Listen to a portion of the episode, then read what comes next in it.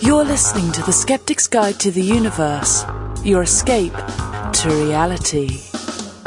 Hello and welcome to The Skeptic's Guide to the Universe. Today is August 1st, 2012, and this is your host, Steven Novella. Joining me this week are Bob Novella.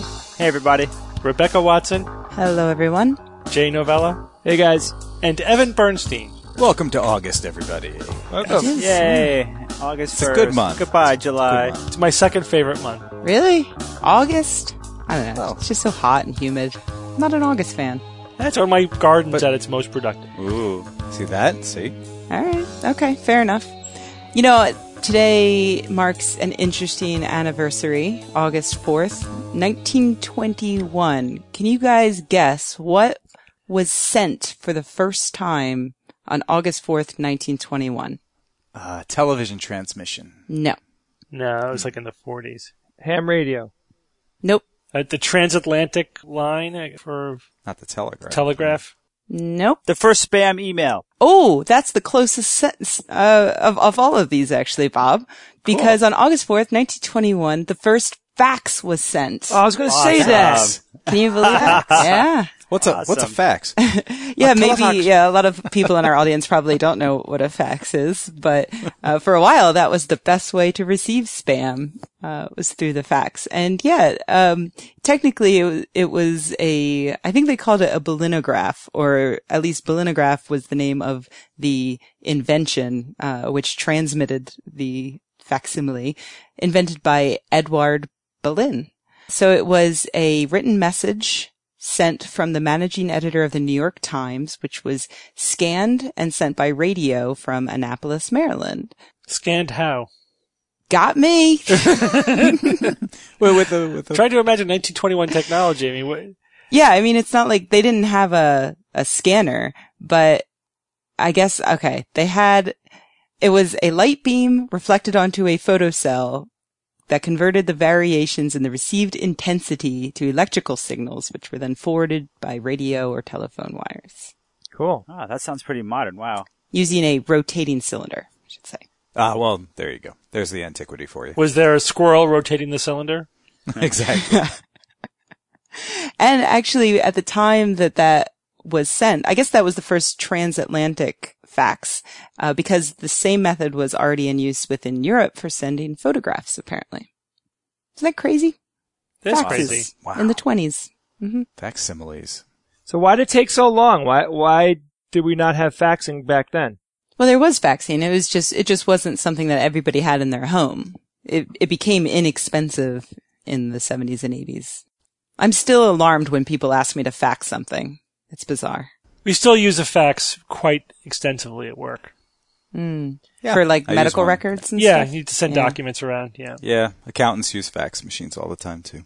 All right. Well, Evan, uh, tell us about this new study looking using superstition in order to make stock trades. Yeah, this uh, this is int- very interesting. A grad student from London's Royal College of Art has created a superstitions fund. Now, you've all heard of stock funds, right? Equity funds, mutual funds. Those are sets of investments in various stocks on a stock market. And there are lots of different kinds of funds. They're different in the types of stocks that they carry, or the size of the companies they invest in, or the level of risk involved, conservative versus aggressive. And there are various blends of these styles. So there's lots of different ways for people to invest their money in funds. But the Superstition Fund was designed to manage sets of stocks to make trades depending on several superstitions that are prevalent in society. For example, the Superstition Fund will trade a certain way on Friday the 13th, or it will adjust its patterns on days in which there will be a full moon. And aspects of numerology have been incorporated into the trading equations. So the grad student's name is Shing Tat Chung, and he developed the autonomous superstition algorithm that is actually making these trades for the fund. It's a computer that controls the entire experiment, right? So there's no, he, he created the program, the algorithms, and the computer is taken over from this point. Participants, people, investors were asked to contribute a minimum of two pounds each uh, or more, and the investment is tied up in the fund for 365 days, so it's going to be a year-long experiment. Uh, the fund is investing in the United Kingdom's FTSE 100 index, also known as the FTSE. And there's about uh, 4,800 pounds total in the fund, which is now closed. It's been running for the last two months or so. So we're already into it. And during that time, the program has been and will make trades purely based on superstitious beliefs. So it's like every other trading algorithm. well, you know, it's interesting. You know, you I you kind of equate this to you know hanging up the uh, stock report from the newspaper on the wall, putting on a blindfold, and throwing darts at the stocks you want to choose, and you know coming up with that as your fund and then trying that out and testing it against some other funds that are out there and seeing what your results are. So yeah, there's, you know, there's, there's some, a lot of randomness to this that may yield some, you know, success. Well, Evan, that exact experiment has been running for the last 20 years or so, since 1988, actually. What you just described, throwing darts at a, the uh, stock listings and comparing that to experts, you know, p- hand picking stocks. Right. And there's little difference. It's, I, I read a very long article about it actually before the show. It's, it's, it's, of course, it's complicated. You know, it, Right. it, there's no easy answer.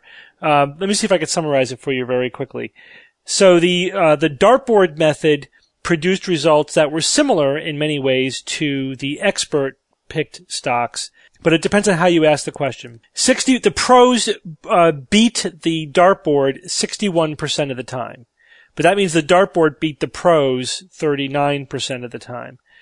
Uh, however, if you compared the pros to the Dow, the Dow Jones Industrial Average, they did 51% compared to 49%. So they beat it by Just just, yeah, just, just 2%. Very, very slim. It's like uh, essentially random guessing.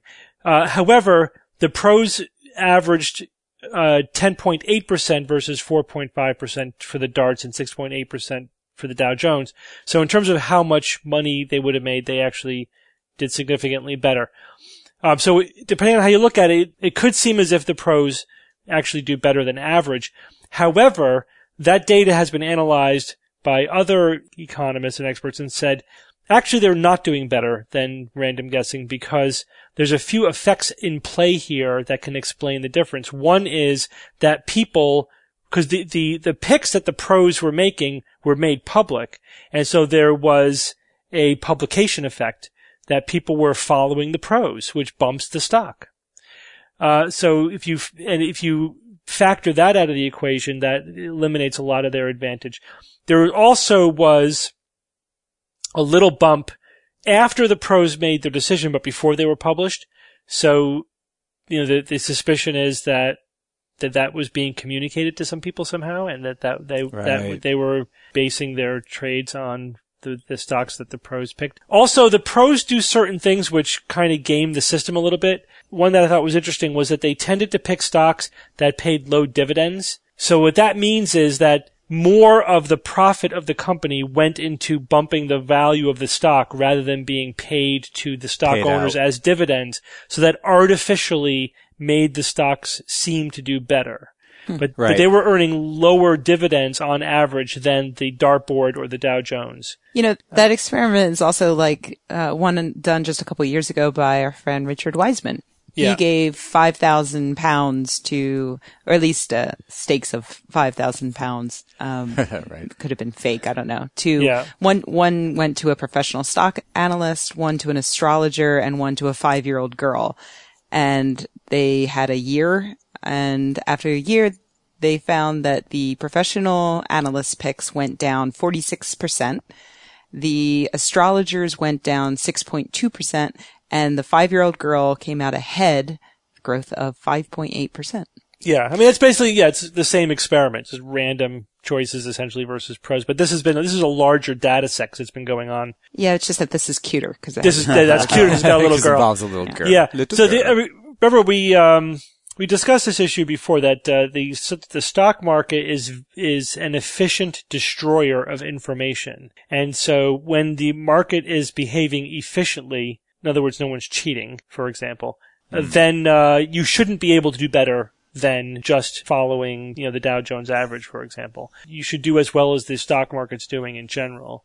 Uh, if you're doing significantly better than that, you're probably just lucky. Again, assuming that you're not doing something like insider trading, right? Because if, if you could consistently outperform the market, then what does that mean? That means you're getting access to. You've got an edge. Yeah, you've Yep, got an edge somehow. Something that someone else doesn't. Whatever have. information you're using to get that edge, because everyone, if it's public, then everyone should have access to that information, and there should be enough people who know how to act on it that they essentially destroy the utility of that information as soon as it comes out. So that's what I mean by it, the market destroys information. So you you need to be getting that information quicker or whatever. People always think that they have the magic insight into the market, but no one really has been able to demonstrate No. that they do. They ju- they're just using the the successful past predictions to say, oh look, whatever system I was using must be correct because my I previously was you know made good picks. But that's just like a, you know astrologers making lots of predictions and then you you think the the would uh, the the astrologer who made the good predictions is real. No, it's just that it's, you, know, you throw enough darts at the board, one's going to hit, and it doesn't predict who's going to do well in you know in the future. So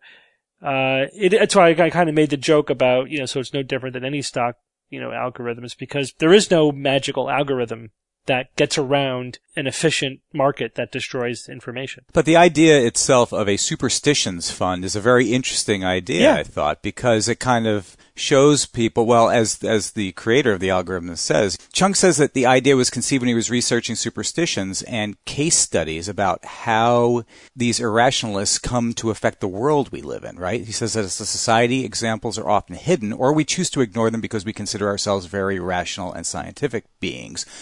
But um, at the same time, was he's raising questions about our irrationalities and uh, and technology at the same time, and he chose the topic of finance to kind of express it uh, with this particular project. He says we become more superstitious in times of instability, searching for patterns to give us the illusion of control. So with both economic and political instabilities, we're becoming more superstitious, and I think he's hit that right on the head. Yeah.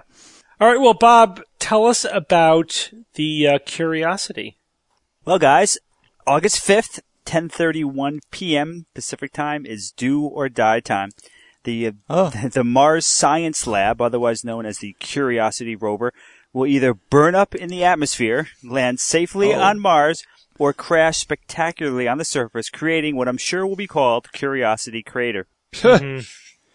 this is it's really an incredible mission on so many fronts. It's NASA's biggest, most ambitious and expensive mission yet.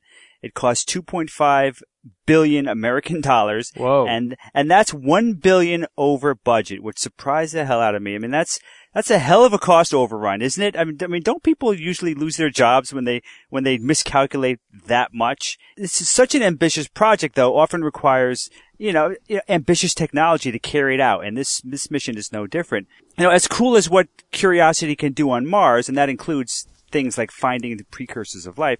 Uh, you know, I'm maybe most excited about the landing itself. Uh, you know, NASA describes it as seven minutes of terror. And, uh, but, but I, but I call it seven minutes of cool tech. Yeah, but your job isn't on the line. Tell, tell it, describe the landing, Bob. What's it going to look like? I'll get to that, man. I gotta build up to that. I'm not just gonna jump right in. Yeah, Bob's got to waste a lot of time first, Jay, before he gets to interesting Yeah. bit. All right. So uh, I think it's important to say, well, why do we even need new technology? I mean, haven't we done this stuff uh, over and over and over? And uh, well, yes and no. You know, when this capsule hits the atmosphere on August 5th, it's going to be traveling at 13,000 miles per hour. And to put that into perspective, uh, Evan, I thought you might like this. That's that's 5.8 octillion yoctometers per second. So that's pretty. Oh, I love pretty it. fast. You're exactly right. Right. Loving that. That what- solidified it in my head. Yeah, absolutely. yeah, yeah, right. Octometers. So, uh, so to land though, this rover's going to need to be going about 1.5 miles per hour. So you got to go from 13,000 miles an hour to 1.5. So How's you that gonna slow down? You, you got to slow this thing down. So, well, the next thing I thought, Jay, was, well, how did other missions do this? I mean, we've done stuff like this before. I mean, look at Viking and Mars. Uh, Phoenix landers, they, they use retro rockets, you know, to slowly lower Yeah. the payload all the way to the surface. I love like- retro rockets. Don't I know, you? aren't they, aren't they cool? Kind of, it's, it's that, that, Old fashioned. it's got that classic image from the 50s of a rocket landing on, a, on another planet. And, uh, the thing is, we can't do it. We can't, we can't do it for the, for this mission. Its curiosity is just too damn big and heavy. It's 2,000 pounds, a ton. It's like a car.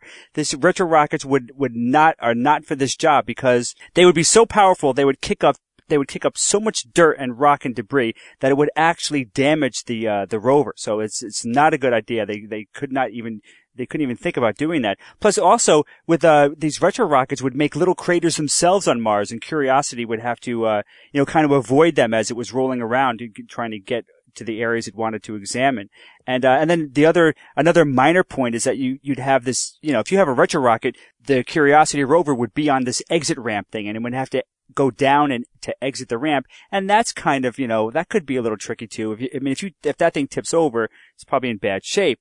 So, uh, some of you guys might be thinking, well, what about airbags, right? Didn't, didn't the Pathfinder and the Spirit and Spirit and Opportunity, they used airbags, and uh, those airbags solved all the problems that I just mentioned. But again, Curiosity is just just too damn big. If you had to make an airbag that could cushion Curiosity, it would be so heavy and so expensive, and you know how expensive it is to launch stuff off the Earth. And you, even with a good airbag though, you'd have to slow it down so much that you may as well just, you know, just cut it out of the loop. You wouldn't even need the airbag because it would be going so slow that you wouldn't even need it. So here, so, so now we have the sky crane, and this is the big, cool new bit of technology. This, it's kind of like a jetpack like flying platform, and it's, it's, it's a critical technology. it's really critical that, and this will be one of the key components for that last bit of deceleration that's required to get Curiosity on the ground. But there's lots of critical components, obviously. There's a, it's a, you know, it's a multi-stage deceleration process, and if any one of the, these components fails, there's going to be a new crater on Mars on, on August 5th. So here's how we hope it's going to go. That's one hell of a filled up, Bob. Get to yeah, it, bitch. All right, all right. um, so the the capsule the capsule enters the atmosphere at thirteen thousand miles an hour, and uh, the Martian atmosphere is a big pain in the ass. How It's fast about- is that in kilometers? it's about it's about a hundred times thinner than Earth's atmosphere, but it's you know it's not thin enough to ignore, and it's not thick enough to slow the capsule like, like we like we could do it on Earth. So you so we need this this awesome heat shield, and it's this heat this heat shield is going to take a, the brunt of the abuse that this thin atmosphere is going to dish out, and it's going to slow things down to a thousand miles an hour. So from thirteen thousand to a thousand miles an hour. But of course, you you've got to pay the price for all the friction, right? You, this thing is going to be glowing at like thirty eight hundred degrees or mm-hmm. possibly 1600 degrees, depending on what damn website you're reading. Next up is the biggest, this is called the, the biggest and strongest supersonic parachute that's ever been used on another planet. This is, it's a 60 foot wide parachute with 160 cables coming down supporting it. And it's got, this thing's got to deal with th- about 32 tons of force when it starts slowing down the, the capsule. And when the parachute's job is done, it's going to be going 200, 200 miles an hour. So we've gone from 13,000 to 1,000 to 200. So now, so now it's time for the Sky Crane. The Sky Crane's got the Curiosity rover in its belly. And what's going to happen is that it's, the um, the sky crane's going to detach from the parachute, and the first thing it's going to do, it's going to fire its rockets, obviously, but then it's got to it's got to skitter to the left or the right because it doesn't want to hit the parachute, right? Because that parachute's still right above it, and it's on a collision course, so it's got to get out of the way. So it gets Huh. it gets out of the way, and then what it does, it's it, it's pretty much just eating up the last little bit of downward velocity, and at about 60 feet above the ground, it's going to lower the rover about 20 feet down below it. Okay, and then once it's fully extended, then the uh, the sky crane is going to start descending to the good spot on the ground that it, that it's detected, and then once it has confirmation that the Curiosity's wheels have touched down, then the cables are going to explosively detach, and the sky crane, of course, has you can't stay there. It's got to it's going to fly away to a safe distance, and it's going to pretty much just crash on the ground and that's pretty much the end of the story. But uh, I, I kind of wish, though, when I was reading this, I wish it could land safely somewhere, so that you know, because I'd love to see it when I visit Mars someday. It'd be cool to walk over to that sky crane and say, "Hey, yeah, there's a sky crane I was talking about it 50 years ago." Visit Mars So. Yeah, Bob, right. to, You're always the Yeah, optimist. right. to, to understand this better, the sky crane is actually going to stop in midair and lower lower the the payload onto the ground. At 1.5 Um, miles but an it, hour. it won't be a full stop. I mean, it'll it'll be going up under two miles an hour when it when it when it touches when it you know when it lowers and the the rover and the rover hits the ground. So it's going to hit. Close But that, enough. that, that's close enough. That's damn damn slow. Uh, but man, I just I can't wait. I really hope they don't screw it up because imagine this is such a complicated process. I mean, it's if it's if one little component fails, then game over. You know, Oh, back to the geez. drawing Yeah. board and and it's uh You think the Mars uh, weather will cooperate? I mean, Well, what if we that's have a dust storm. Actually, you're absolutely right. That actually is something that they're afraid of because who knows? That's unpredictable. Who, you know, you could have some huge gust of wind on Mars, and that could that could you know that could wreak havoc if it's if it's a worst case scenario. Absolutely. So that you got to cross your fingers a little bit on that. Even if we do everything perfectly, you know, Mother Nature is not going to uh, not going to necessarily cooperate. So cross Yeah. your fingers, even though that won't help. Well, if all goes well, maybe we'll talk next week about uh, a little bit more about the what the Curiosity is going to do itself. Yeah. Okay. Uh, okay, let's move on. I want to talk briefly about a vocal minority of people who oppose a public health measure that has been shown to be safe and effective. And they oppose it largely with false controversies, pseudoscience, and distortion of the evidence. You may be thinking that I'm talking about the anti-vaccine movement, and I am. Yep. But there's, because they, they do share those qualities, but there's actually an anti-fluoridation movement that is very similar in a How's lot that of ways. still happening? I know, right? What is going on? It's been on? around with that? forever. It's crazy. Yeah, because you know it's the violation of our precious bodily fluids. It gets people upset. I had never even heard of it until I saw that movie and Doctor like, Strangelove. yeah. And I was like, oh, that's a thing? Seriously? oh, it must, It it must have It been was a thing. real scare. must have been a thing in the 60s, you know. After everything we've experienced throughout the years, I mean, you, you can't even question like how strange things are anymore. Like, Yeah. yeah, yep, they deny everything. It's just that seeing it in the context of a comedy, you know, it, it was like a, it was a Poe. I, I couldn't tell if it was, uh, serious or not. I, re- it, it really could have been made up, you know. That is uh, at the fringe end of the anti-fluoridationists, the ones who think that it's a government conspiracy adding fluoride to the water is to, to make mindless slaves of us all. But the mainstream, if you will, anti- anti-fluoridation activists just think that uh, their their main point is that it's a violation of our freedom to impose essentially medication on the public at large without their consent. Um, the reason we're talking about this week is because there has been a press release sent out by the NYS coalition opposed to fluoridation. And the press release is discussing the results of a study that was conduct- that was conducted at Harvard. The headline of the press release is Harvard study finds fluoride lowers IQ, published in Federal Government's Journal. That can't be Dun, dun, good. dun. Yeah, so they talk about uh, again. It's then it's just a it's a propaganda piece against you know fluoridation, talking about the fact that there's substan- quote unquote substantial evidence of developmental neurotoxicity.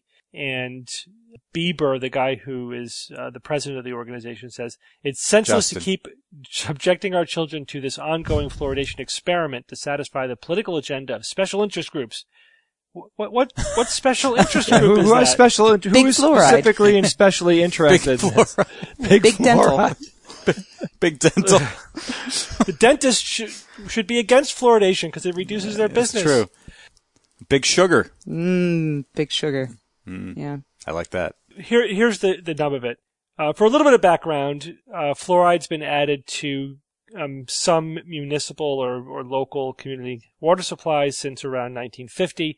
Um, it was recognized in the 1940s that fluoride played a role in the health of bones and teeth. And then there was the Grand Rapids study where they added fluoride to one community's water supply and not the other. And then after a few years, study ran for several years, they start the, the community getting the fluoride had a 50% decrease, decrease in tooth decay and cavities. Since then, fluoride has been added to, to uh, water in many communities in the U.S., the UK, and Australia, not so much in the rest of Europe. The, so we have, now we have about 50 years of research showing that adding fluoride is safe and that and that it significantly reduces tooth decay, even above and beyond brushing, above and beyond getting fluoride in toothpaste. It's very, very cost effective. It saves estimated $3.8 billion in the, in the U.S. The Harvard study was actually not a study and was not looking at water fluoridation. Uh, it was a re- it was a review of previous research, and it was looking at the the potential for toxicity from fluoride. Um, but the studies that they looked at mostly most of these studies were done in China. One was done in Iran. They were looking at exposure to fluoride from sources other than deliberate fluoridation of the water supply. Like if somebody's trying to poison someone with fluoride. No, no, no. First of all, fluoride is naturally occurring in water to various degrees. Water treatment plants do is they adjust the level of the fluoride. If it's too high, they bring it down. If it's too low, they bring it up. The optimal dose is about between 0.5 and 1 part per million, or 0.5 and 1 milligram per liter. Uh, the, at, at that level, there is almost no risk uh, from the fluoride, and it does significantly reduce tooth decay. However, in uh, the EPA has set a limit of four parts per million for fluoride. So if, if there's naturally occurring fluoride in the water that's above that level, then you know you would actually remove it to get it below below safety limit. So in China, there are communities that have natural naturally high levels of fluoride in the water, but also uh, fluoride could be an industrial contaminant. Two of the studies actually were looking at uh, exposure to fluoride from burning coal. So this was inhaled as a contaminant of coal burning. And the levels, so here's the, now the key is that what the researchers did was they, they compared, they looked at studies that compared different levels of exposure to fluoride. The high exposure group had typically between 5 and 10 parts per million of fluoride. Although again, some had much higher, but that was sort of the, where, where the, most of the studies fell. And the low fluoride exposure group had between 0.5 and 1 parts per million.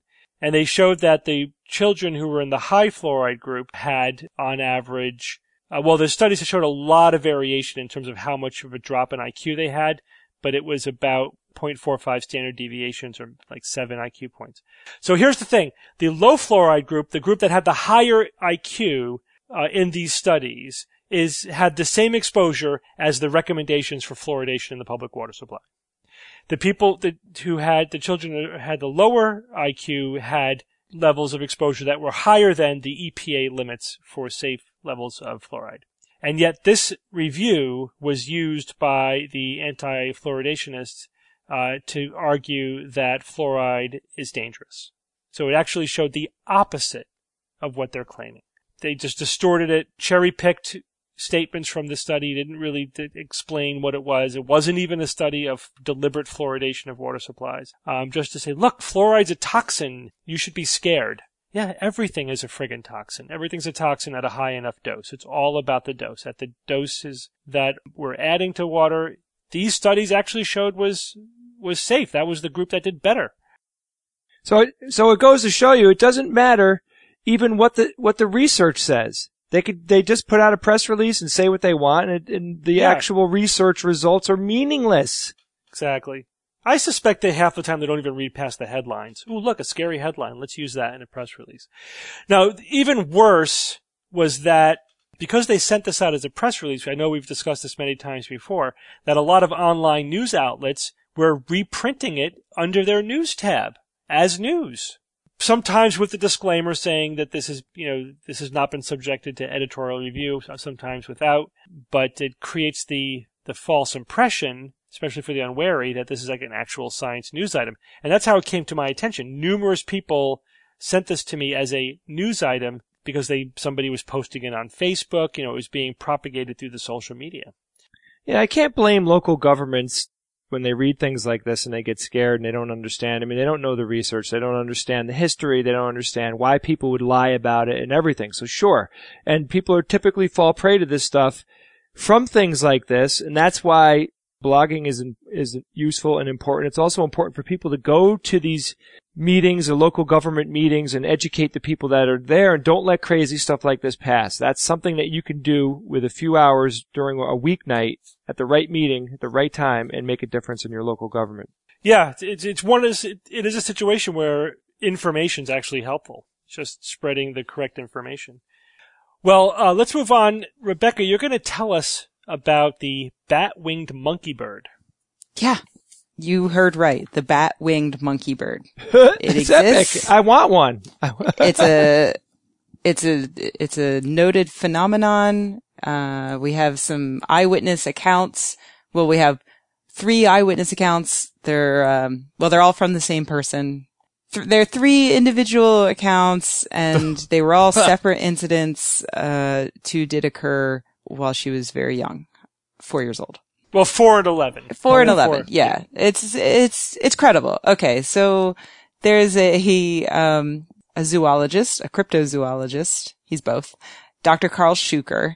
He has a blog, and he got in touch with a woman who claimed to have seen a bat-winged monkey bird in England. Uh, she's from Kent, and she described seeing this thing three different times. Uh, the first time she was four years old and traveling back from her auntie's house in London, she says, um, driving up to Kent, going through the countryside. And she was watching The Wizard of Oz. Is that it? Possibly. Well, no, this was 1969. When was Wizard of Oz?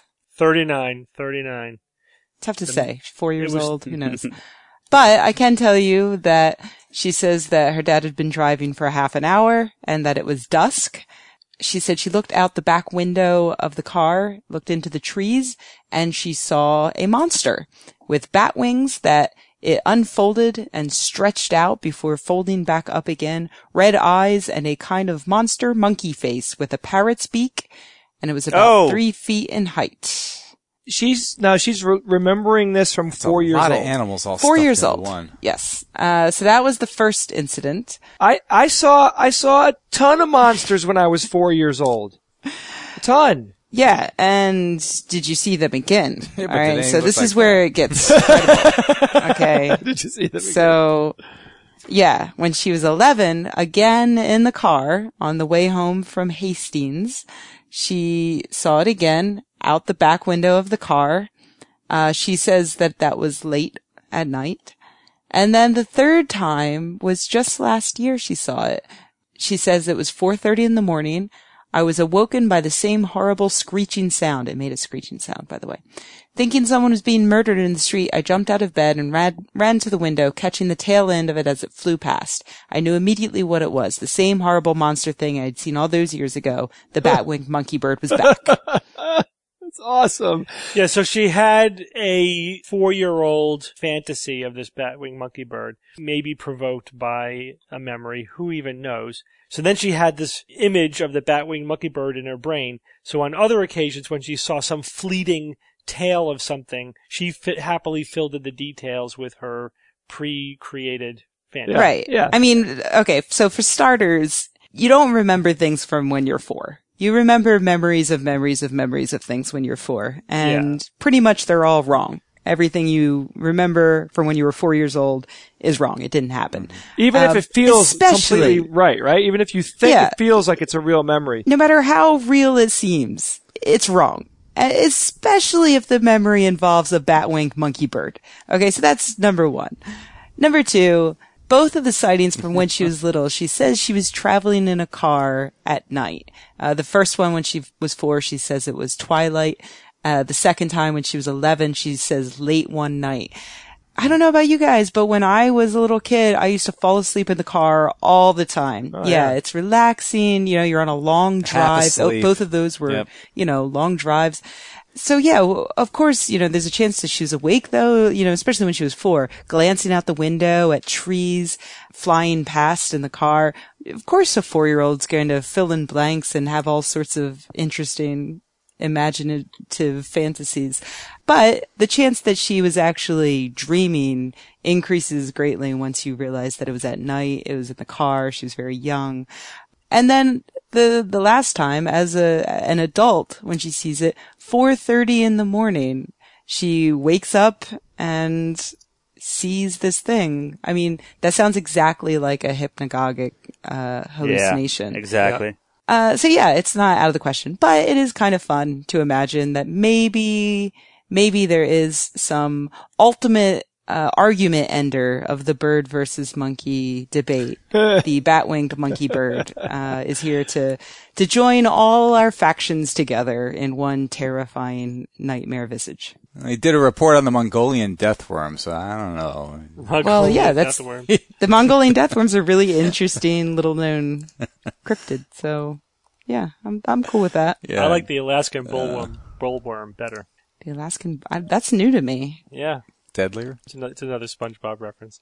Oh. Anyway, You know Evans, what? what? I'm sorry I can't keep up with your highbrow references. Yeah. Evan, Evan, Yep. who's that noisy? Yep. Yep. Let's get right to it.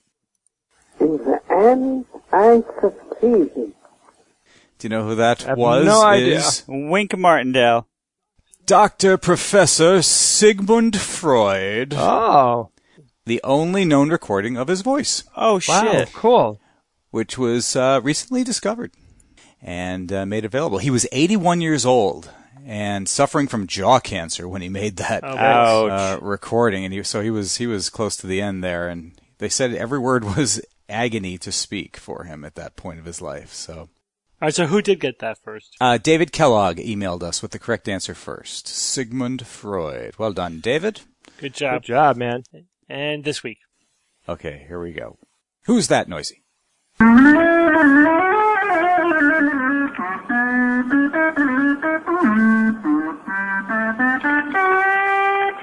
All right, clearly that's an instrument being played. Yep. Yes, yes, yes. However, we need to know exactly what instrument. That's me playing my didgeridoo for the first time. Jay, we don't need to know about your personal life. So, go ahead, send us your answer, do a little research, figure it out. I think someone will get it. Info at theskepticsguide.org or post on our forums, please, at sguforums.com. Good luck to everyone. All right, thanks, Evan. Thank you. Well, let's go on with our interview.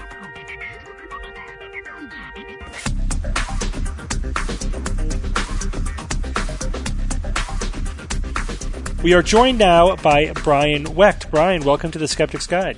Thanks so much for having me. And Brian is a theoretical physicist, musician, and comedian. You have held positions at the Center for Theoretical Physics at MIT, the Institute for Advanced Study, and the University of Michigan, but you currently work at Harvard University studying string theory and supersymmetry. So you, you buy that whole str- string theory business? Uh, the- Kind of has to. well, you know, I buy it as a as a theoretical thing. I don't actually know. I think this is something that it's kind of a generational thing. Although some of my colleagues might yell at me for saying this. I think a lot of younger string theorists like myself are interested in string theory uh, as a tool for understanding quantum field theory and particle physics, and not necessarily as uh, as a tool for understanding the real world. So uh, I'm kind of agnostic on whether or not we'll ever be ever be able to understand our you know four dimensional universe with the particles that we see from a direct string theoretic point of view. But yeah, I totally buy string theory. Well, Brian, Okay. what's your take on the classic uh, objection uh, to string theory that it's just it's just not testable? I mean, I, I think so. String, I think string theory is testable at extremely high energies, although some people might even argue that. But it's certainly not testable in any realistic time frame, if ever, in human history. So I think that that is uh, dead on, unless we come up with some brilliant, amazing new way of testing it that we haven't thought of yet. But people have been trying very hard for a long ass time, like you know, thirty years, to come up with a way of Yeah. testing string theory, even indirectly, and so far, no dice. I think uh, I think Michio Kaku would disagree. we can talk about Michio Kaku. Shall, shall we got to decide, Brian, guys. can you quickly just to explain what string theory is, if there's even a way to do that quickly? Yeah, the, the, the quick way of doing it is just to say that, uh, so string theory posits that, you know, we normally think of particles in, in the universe as being these, what I would call zero dimensional things. They're just little perfect space-time points. They have no extent. But what string theory says is if you actually really got up on one of those things, if you could really, really look at it at very small distance scales, you wouldn't see a point, but you'd see a little vibrating one-dimensional object, a little line or a little loop of string. So essentially that's the whole idea behind string theory is that when you really look at a particle, you see a string. But is it like, are you saying is the inherent question here? Is it a wave? Is it a particle? Is it both? Like, are you seeing it in it because it's moving? It looks like that, or it isn't actually physical in the way that we understand what physical means? I mean, the, what I would say is that the string is actually the, uh, on small enough distance scales, the correct way of seeing a thing. It has nothing to do whether it's moving or being a wave or anything like that. It actually is a little one-dimensional object. Well, then would Okay. it necessarily then be um, indivisible? And what would it be if it's one dimensional? How could you really have a one dimensional anything? What I mean, what's it made of? There's no way of answering this without being a little tautological, but it's made of strings. So there's some sort of thing, which is this fundamental, like, filament of energy, right, which is stringiness. And that is what a string theory string is. So when we talk about particles in string theory, they're just made of this stringy stuff. Um, and that, that's, that's as best an answer as I can give. You know, it's like this, the, the difference between a, a string theory string and like an ordinary wave on a string is that there's this fundamental stuff that has, well, I guess this is true for waves on strings as well, has some tension to it. So when you pull the string theory string, it's got a little bit of pushback to it. And that's what causes the different vibrational modes. And those different vibrational modes determine what kind of particle or object it is on the on the macro scale. Well, that's sort of true. So the the thing with uh, string theory, though, is any vibrational modes we'd see, even the first vibrational mode of the string, is uh, is already pretty massive by by our normal sort of uh, point of view. So it's additional properties like stuff that comes from how we, you know, string theory has these extra dimensions. How exactly uh, what we do with those extra dimensions that determines what the the kinds of particles we get out are. But typically the particles we talk about in the standard model are just like the lowest lying modes of the string. And the appeal of this is that uh, it makes the math work out. I mean, it's just as a, it's a con- conceptual framework for understanding the math of particle physics.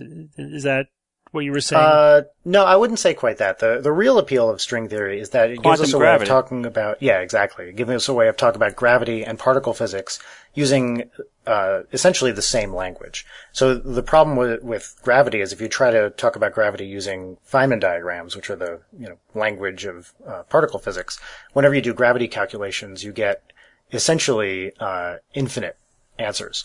So that's bad, right? There's no, some infinities you can get rid of in particle physics. These are infinities you can't get rid of. And the thing about string theory is, uh, it cuts off those infinities and makes them finite. So that's why people really take string theory sig- seriously, because doing that, it's hard to, just from what I'm saying to understand uh, if that's difficult or not. But it turns out to be an amazingly difficult problem and one of the most difficult problems in modern physics. Is getting rid of the infinities, is that called renormalization? And does Yeah. string theory fit into that category? The renormalization is a way of getting rid of infinities in the standard model. So the problem with uh, quant- normal quantum gravity is that it is non-renormalizable. So what string theory does is essentially just makes the theory just objectively finite, and not through the kind of renormalization procedure that you'd normally do in particle physics. Okay.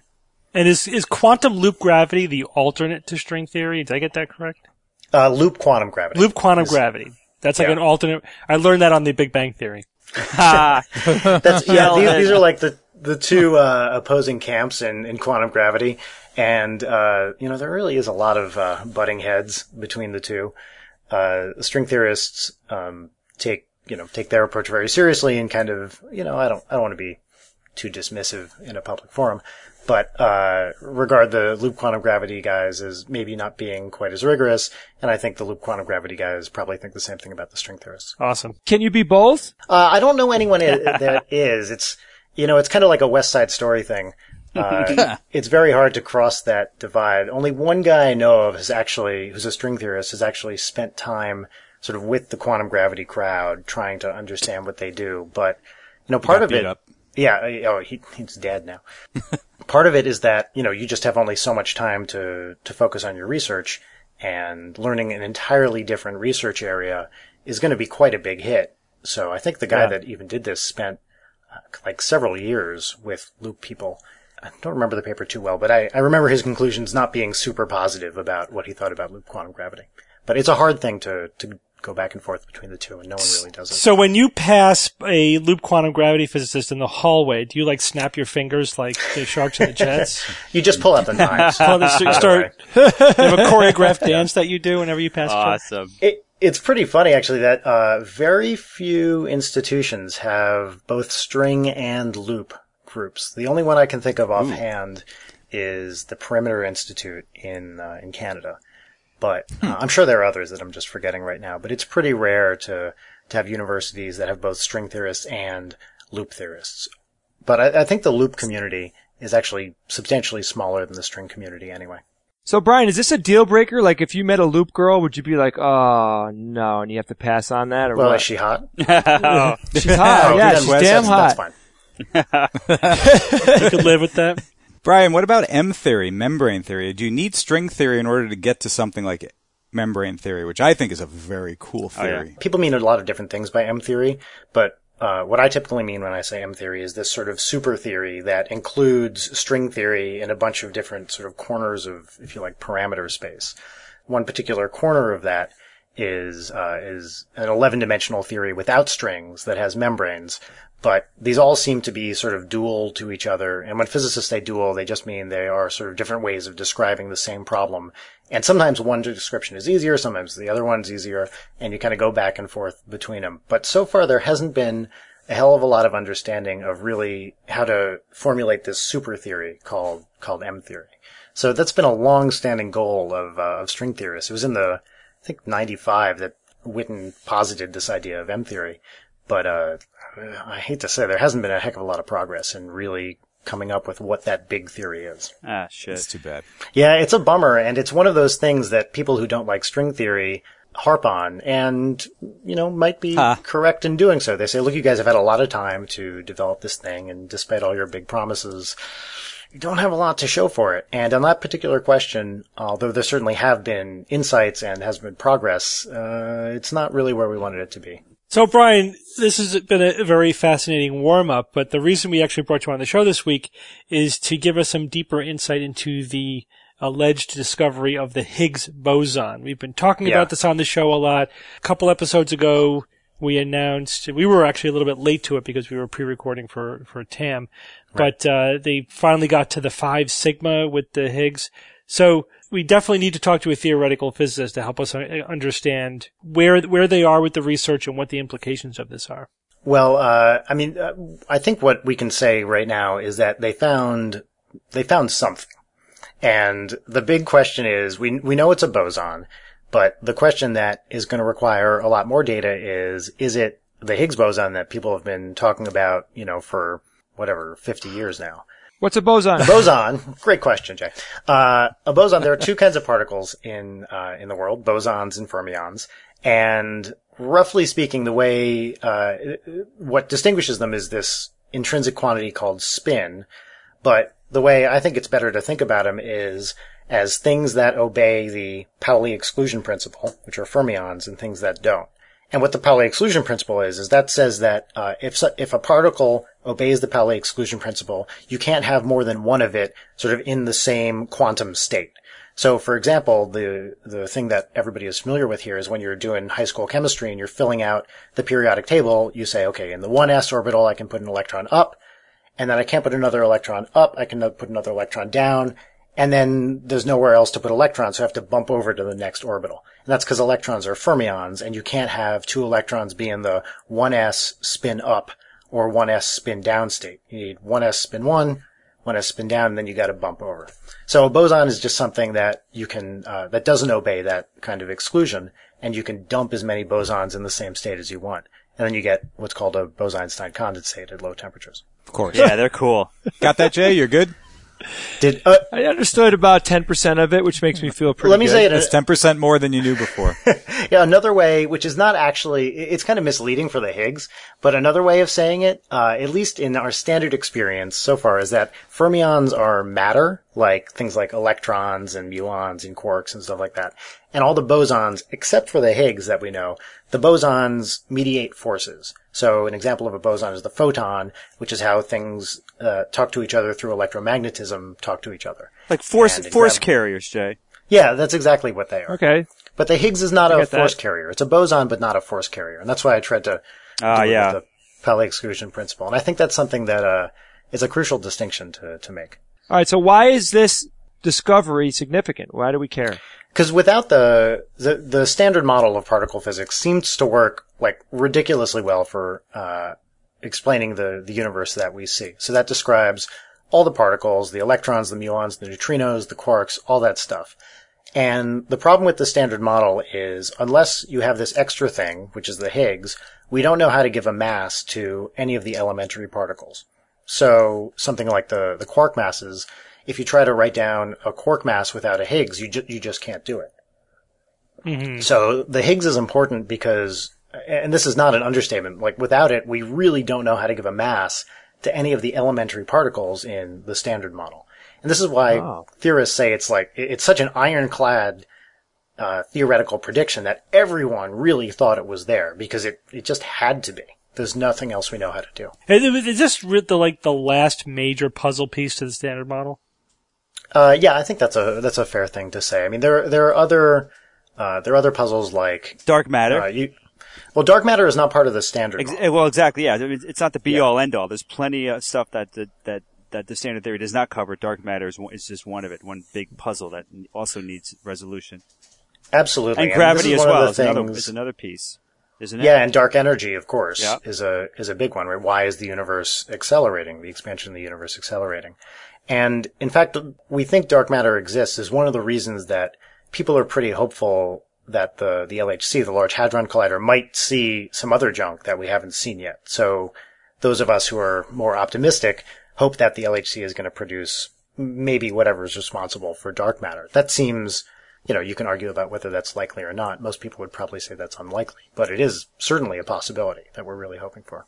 And the process that the uh, the LHC is, was go, was undergoing in the, the experiments to find the Higgs, they basically were smashing stuff into each into each other like p- particles, yeah, and and hoping that like one little squiggly trace that comes out of it is the Higgs. Is that the kind of data they're looking at? Yeah, that's pretty much exactly right. So they take two proton beams and they smash them into each other, and then the quarks and the protons, protons are made up of three quarks each. Those quarks interact because the protons are uh, are, are moving so quickly and smash into each other so much that they overcome the uh, electrical repulsion.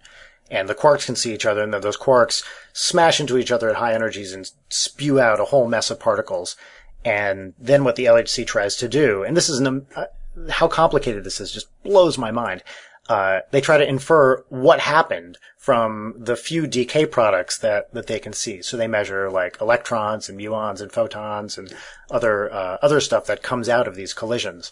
But trying to get back to what process caused that is just a tremendously difficult task. But that's what these guys are doing, not just every day, but like basically every second of every day with their data. It's, it's an incredible, uh, accomplishment. It sure is. And Steve, they're not going to actually see a squiggle that's the Higgs. I, I think what they're going to see is, like Brian said, you're going to see the decay particles, the, the result of something that was probably produced by the Higgs, right? That's right. That's right. And in fact, the two big channels, and by channels I mean the way the Higgs decayed, uh, that they noticed at the LHC were Higgs going to Z particles, which then decay into other stuff, and then the Higgs going into two photons. So the Higgs actually does other stuff much more often than that, but the problem is that is completely swamped by all the other stuff that's going on in the standard model. You're not just producing Higgses, you're producing Yeah. all sorts of other crap, you know, basically every particle you can think of.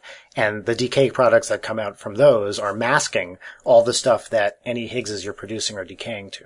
So what they needed to do at the LHC was basically collide things together enough that they could pick out these very, very rare Higgs decays, uh, and, and see them. So why are we still kind of floating around the idea that they didn't 100% prove it? I mean, or where are we now? Well, we're we're at a state where we have a the data is consistent with what we expect from the uh, the usual standard model vanilla Higgs boson, but uh, what we need to still do is narrow down. So we're in some region of parameters, and like one point in that whole parameter space is uh, is consistent with the standard model Higgs. But to say, hey, this is really the simplest thing we could possibly imagine, we have to keep whittling down all those possible parameters. And the only way to do that is for like, the LHC to take more and more and more and more data. So people are kind of they're, they're being a little bit uh, hedgy with their statements because they're scientists and they want to be careful. But it is true that the the most correct thing you can we can say right now is that we found something which is consistent with what we expect from the Higgs boson, but it is far too early to say, yeah, yeah, this is definitely what we expected. And of course, to people like me who want there to be other stuff beyond the standard model, I work on supersymmetry a lot, for example. What what I would love to see is the Higgs having some unexpected thing that uh, that then we have to explain however we have to explain it. So that that's why people are are refusing to just say, yeah, we got the Higgs, because there's still a lot of work to do uh, to figure out exactly where in the parameter space we are. You know, the pessimist in me, the, well, it's not really that pessimistic to say all of theoretical particle physics is correct, I guess, but uh, the pessimist in me thinks that we'll probably uh, narrow it down to the standard model Higgs within I don't know, within a couple years. But no one really knows the answer to that question. So what you're saying is you hope that there uh, that the data shows that the Higgs is not quite what the standard model predicts. That there's some other aspect to it that requires a, a deeper or another theory to explain, and therefore it'll be a little doorway into some other theoretical framework that will explain things outside of the standard model, like supersymmetry, for example.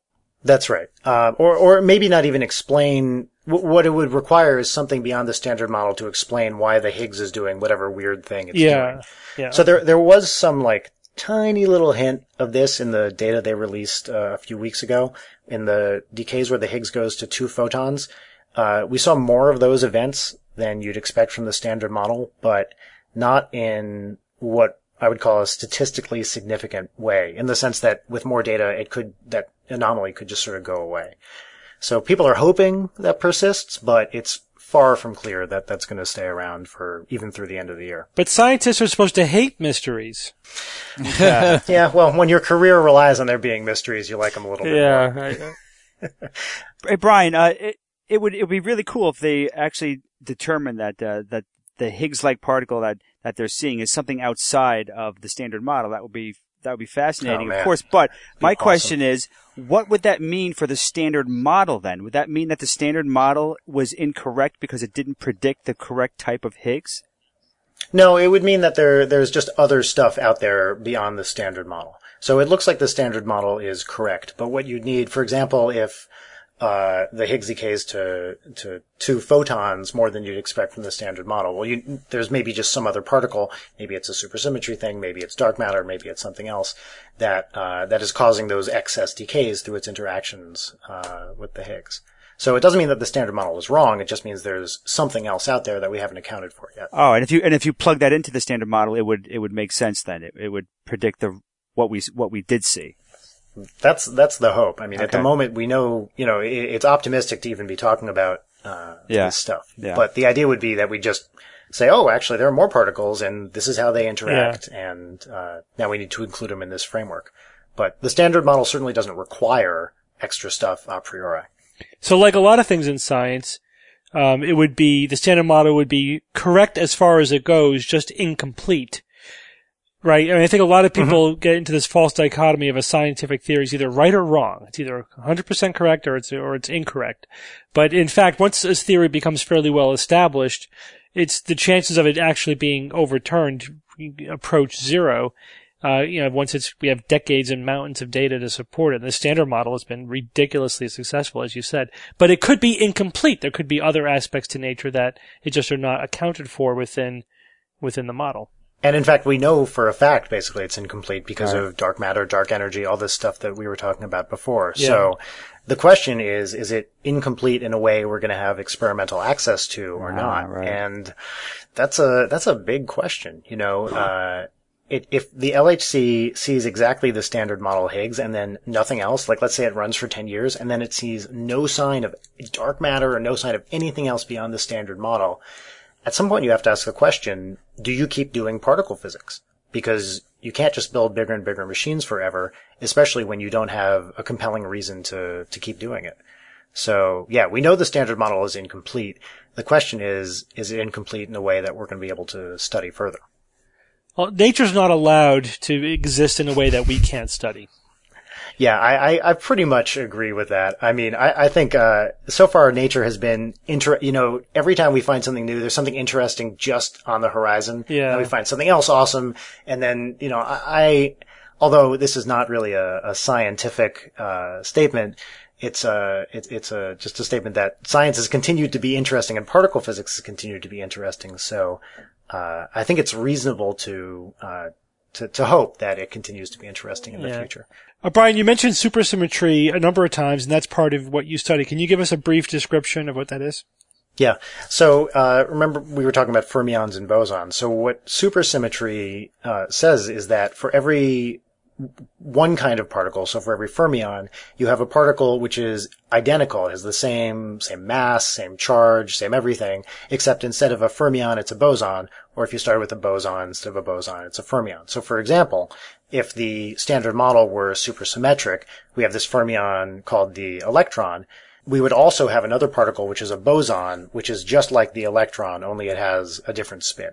So that's the idea behind supersymmetry. And the reason people like supersymmetry, even though, you know, clearly there's no, there's no particle that's a boson with the mass of the electron because we would have seen it by now. But the reason people like supersymmetry is when you add in all these extra particles, you get these kinds of cancellations, which uh, help explain, for example, why the Higgs mass is as light as it is. So supersymmetry gives you these massive cancellations when you're doing these Feynman diagram calculations that help explain why some things aren't as big as you might have naively expected. So that that's the basic idea behind supersymmetry. But the problem is that we just haven't seen it. So to summarize, your whole career is based on stuff that we can't really test and may not be true. You know it. Okay, just just checking. Yeah. All right, well, Brian, it's really been uh, fascinating having you on the show. Thanks so much for joining us. Thanks so much, guys. This was a blast. And guys, don't forget to go to storycollider.org to uh, listen to and sometimes see Brian's podcast. Cool. Thanks, guys. Thanks, Brian. Good night. It's time for science or fiction.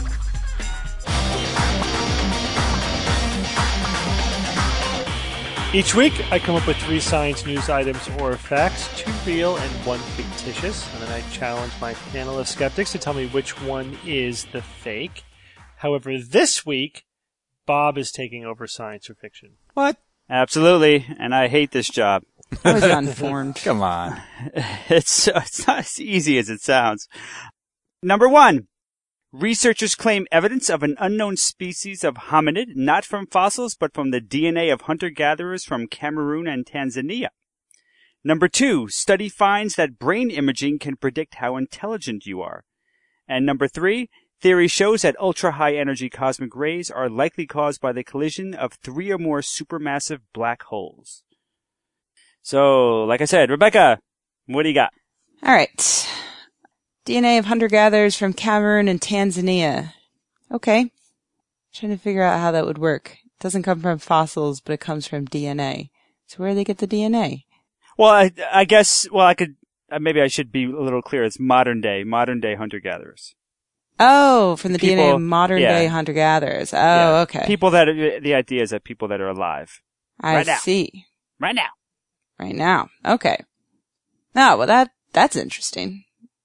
I like that. I like that idea. Um, brain imaging can predict how intelligent you are. Don't like that idea.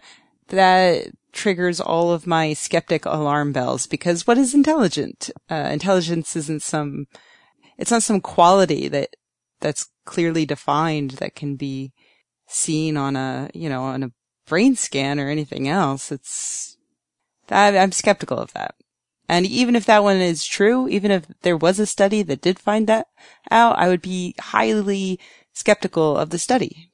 Third one, theory shows that ultra high energy cosmic rays are likely caused by the collision of three or more supermassive black holes.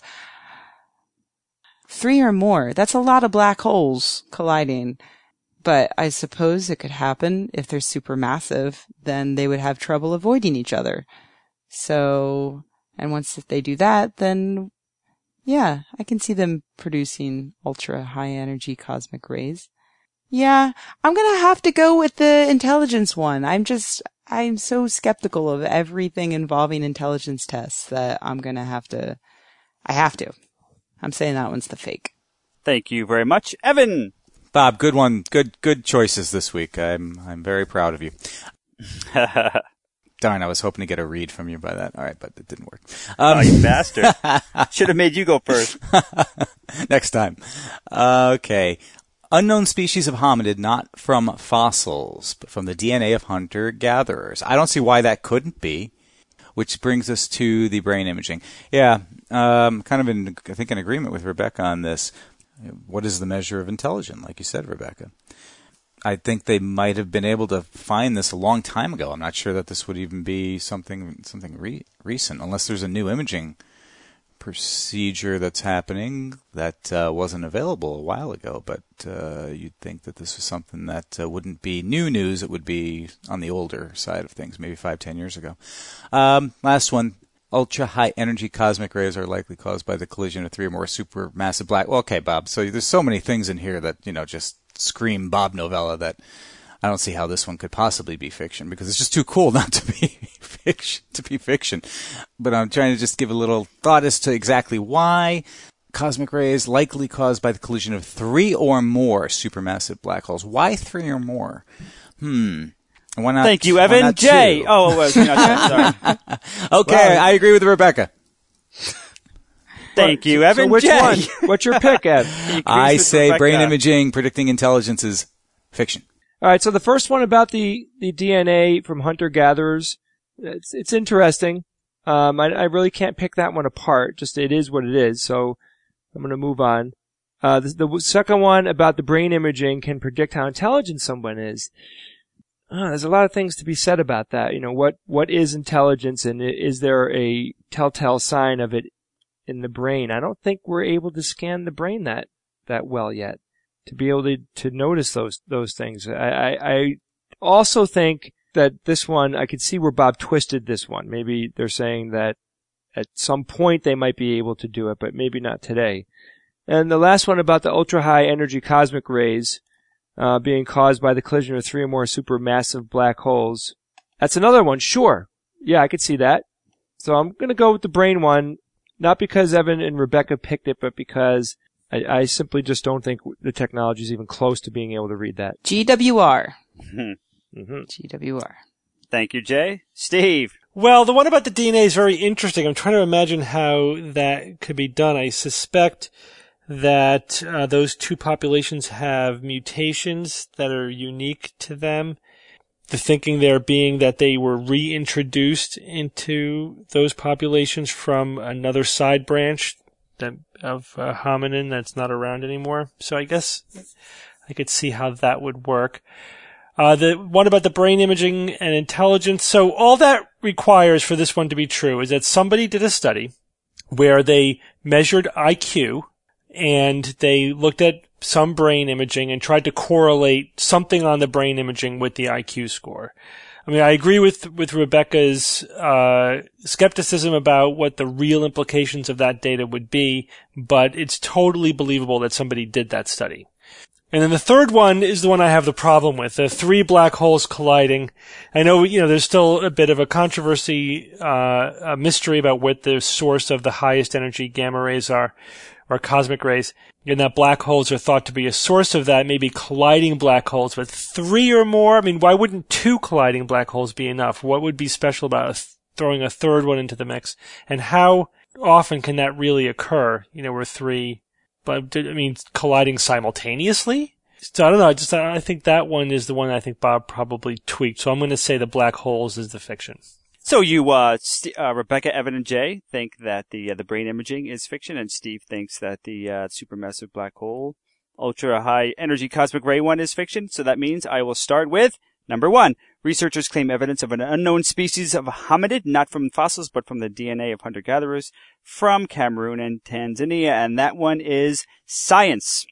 Hooray. And uh yeah, Steve, you pretty much I I knew that's why I made you go last because uh these I knew you would uh either um I wouldn't be surprised if you read these or just I have not read any of to them for the record. Yeah, I just, that's when I when I make you That- do the science or fiction for me. It's because I don't have enough time to do it myself. So I'm not reading a lot of science news items. Does that mean Yeah, Rebecca, um, Jay, and I are wrong?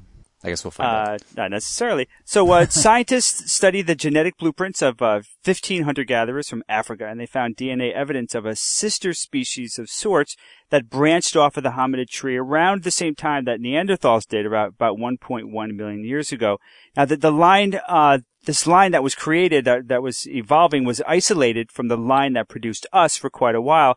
But then through interbreeding, they got some of their DNA mixed back into the Homo sapien genome, and this is and this is what they found. They found, like Steve said, they found these uh, these this, these anomalous bits of DNA that they believe came from an, another you know branch of the of the hominid tree. Now, uh, I recently read though that there there are detractors, of course, and they actually come up with a, a viable counter argument.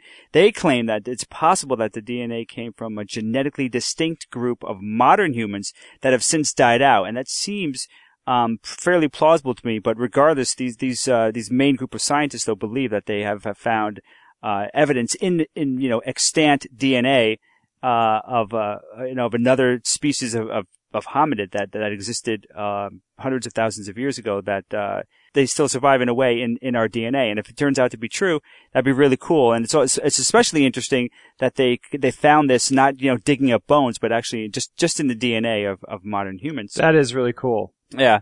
Uh, so see, let's see. Number two, study finds that brain imaging can predict how intelligent you are. Uh, Rebecca, Evan, and Jay think this is fiction, and this is science. Oh, Yeah, nice so job, this- Steve. Yeah, We'll- good job. We'll see about that. Um, yeah, I know. Yeah, right. I'll send you. I'll send you the link. Uh, I mean, essentially, that's that's that's what they're claiming. This came, this was published in the Journal of Neuroscience, and um, I'm getting some of these quotes from the medical medical press website. Uh, they said that uh, new research from Washington University in St. Louis suggests that 10% of individual differences in intelligence can be explained by the strength of neural pathways connecting the left prefrontal cortex to the rest of the brain. Oh boy, Um, God! Imagine you go on a job interview and they want to scan your brain. That's going to be really bad. Right. The big advance here is that they, that these findings establish the idea, this idea of global brain connectivity as a new approach for understanding human intelligence. They, the, uh, the article I read didn't go into much detail on exactly, uh, you know, how they assess human intelligence and what, you know, what, what, what kind of tests or whatever, how they characterized it. Um, let's see. Uh, You know what they call that, Bob? What? Like a map of how the brain connects to itself? No, what? The connectome. Oh, awesome! That's great. I never, I never heard that one. I was trying to think of an Welcome ohm word, but I was like, awesome. Um, lead author Michael uh, uh, Cole, PhD at uh, Washington University. Um, he's a postdoctoral research fellow. He said, which is pretty much just a reiteration of what I've said. Uh, our research shows that connectivity with a particular part of the prefrontal cortex can predict how intelligent someone is, and uh, apparently this is the first study to provide compelling evidence that neural connections between uh, the left uh, the, the left prefrontal cortex and the rest of the brain make a unique and powerful contribution to the cognitive processing underlying human intelligence. So there it is. So that's it then. Yeah. That's uh, But I mean, all such studies are fraught with the limitation of using IQ as a measure of quote unquote Mm. intelligence. I mean, it is measuring something. It's just kind of misleading to call it intelligence because, you know, th- that, Yeah. that can refer to so many different things. Yeah, Bob. And I mean, it does. I mean, it does sound plausible that the strength of the neural pathways uh, connecting these two, you know, the prefrontal cortex with the rest of the brain, kind of, it kind of makes sense on the surface that Yeah. that would have a huge impact on intelligence. But uh, and it was ten percent. It's not like it's not like they're going to say, uh, based on this brain image scan, your IQ must be 141.3. No, it's. I mean, it's just a ten percent difference, but it is. It does let you predict, make some sort of pr- prediction that's better than just rolling the dice, I guess um, which means that number three theory shows that ultra high energy cosmic rays are likely caused by the collision of three or more supermassive black holes is fiction. I pulled that completely out of my butt. I could not find any. I couldn't find any um And any Steve news item. touched it. oh, Yeah. I, I couldn't find any. oh yeah. Um, typically, I'll find a, a real news item, and Steve does this as well, where you, you find something that that's real, and then you you just pick, just throw in the word "not" or just could just kind of reverse it, make it the opposite of what it is. And I couldn't find anything that, and I said, all right, I'll just make something out of out of whole cloth. And I was like, uh, oh, ultra high energy cosmic rays. They are they are a big mystery. We have encountered these ultra high energy rays in the past, and uh, we have no idea what's what produced them. We have some theories. Some of those theories involve black holes, but not colliding black holes. Uh, black holes in the terms of uh, active galactic nuclei. Uh, you know, galaxies that have very active cores. Uh, there also is, is talk of interaction potentially with dark matter, but uh, but nothing that had to do really with uh, no no one's really theorizing that you know the collisions of black holes uh, could possibly do this. And I thought it sounded somewhat plausible, and I did kind of scratch my head about well, should I throw in three or should I just say you know, just multiple, you know, just more than one, just two, two supermassive black holes colliding. And I guess I made the wrong decision because the three, I think, was a bit of a red flag. I just wanted, I was kind of playing into the idea of that it's very rare, and it would indeed be very rare to have three supermassive black holes collide. It seemed plausible. I, I probably would have bought that if Steve, uh, Steve had said that if he did the science of fiction, but, uh, Yeah, it's tough, right? I mean, uh, it's tough to make, you want to be fair and you want to have a reason to think that something could be the fiction, but you don't want to make it too obvious. And that's a very fine line to walk. Yeah. But, uh, congratulations, Steve. Great job. Thank you. You guys could suck it. Suck, suck Bob's black hole. Got it. Oh, God. Wow, that was a very That's polite, pretty epic, Steve. polite put I mean, down. that's the way you want to play it. Yeah, Yeah, sure. Right. All right. nice. Well, Jay, give us a quote. This is a quote by Alan Moore. Anybody remember who Alan Moore is? Remember him? Dudley's I've met brother? him. That's right, Rebecca. You did meet this guy. Yeah, we've had long conversations about snake puppet gods. And the I said remember because I've quoted this guy before. He's actually a pretty interesting fellow. He's an English writer and he's primarily known for his work in comic books. The quote is, which was sent in by listener John O from Germany. yes, there What? is a conspiracy. Indeed, there are a great number of conspiracies, all tripping each other up. The main thing that I learned about conspiracy theories is that conspiracy theorists actually believe in the conspiracy because that is more comforting. The truth of the world is that it is chaotic. The truth is that it is not Jewish banking conspiracy or the gray aliens or the 12 foot reptilioids from another dimension that are in control. The truth is far more frightening. No one is in control. The world is rudderless.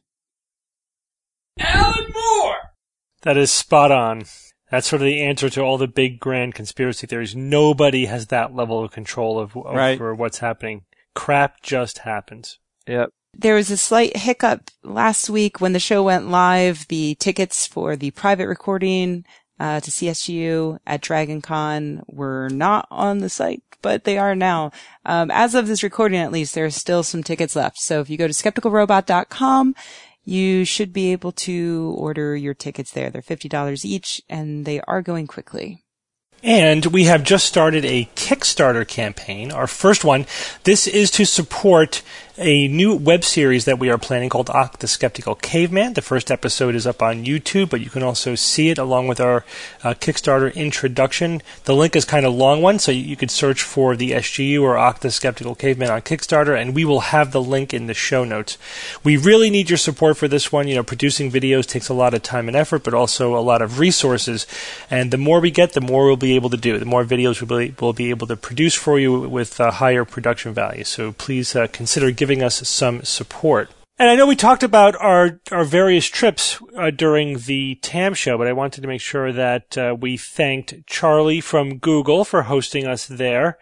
Thanks, And- Charlie. Yep, he was, he was super awesome and basically was our chauffeur for two days while we uh, toured Google and Pixar. And also thank Chris, Craig, and Donald from Pixar and Sheldon from the Bay Area Skeptics for hosting us and making us feel so, feel so welcome when we were over uh, on the West Coast. We actually interviewed Chris um, from Pixar at TAM, and that interview will be uh, aired in the uh, in the coming weeks fascinating discussion of the technology that goes into producing those little pixels. Yeah, can't say much about how much fun we had with those guys at Pixar and with, with Charlie at, at Google. It was one hell of a side trip that we took, and I hope that we can maybe do it again next year. Yeah. Yeah, that was awesome. All right. Well, thanks for joining me this week, everyone. Thank, Thank you, you, Steve. Steve. You're Thank you. Doctor. And until next week, this is your Skeptic's Guide to the Universe. The Skeptic's Guide to the Universe is produced by SGU Productions, dedicated to promoting science and critical thinking. For more information on this and other episodes, please visit our website at www.theskepticsguide.org. You can also check out our other podcast, the SGU 5x5, as well as find links to our blogs and the SGU forums. For questions, suggestions, and other feedback, please use the Contact Us form on the website or send an email to info at theskepticsguide.org. If you enjoyed this episode, then please help us spread the word by leaving us a review on iTunes, Zune, or your portal of choice.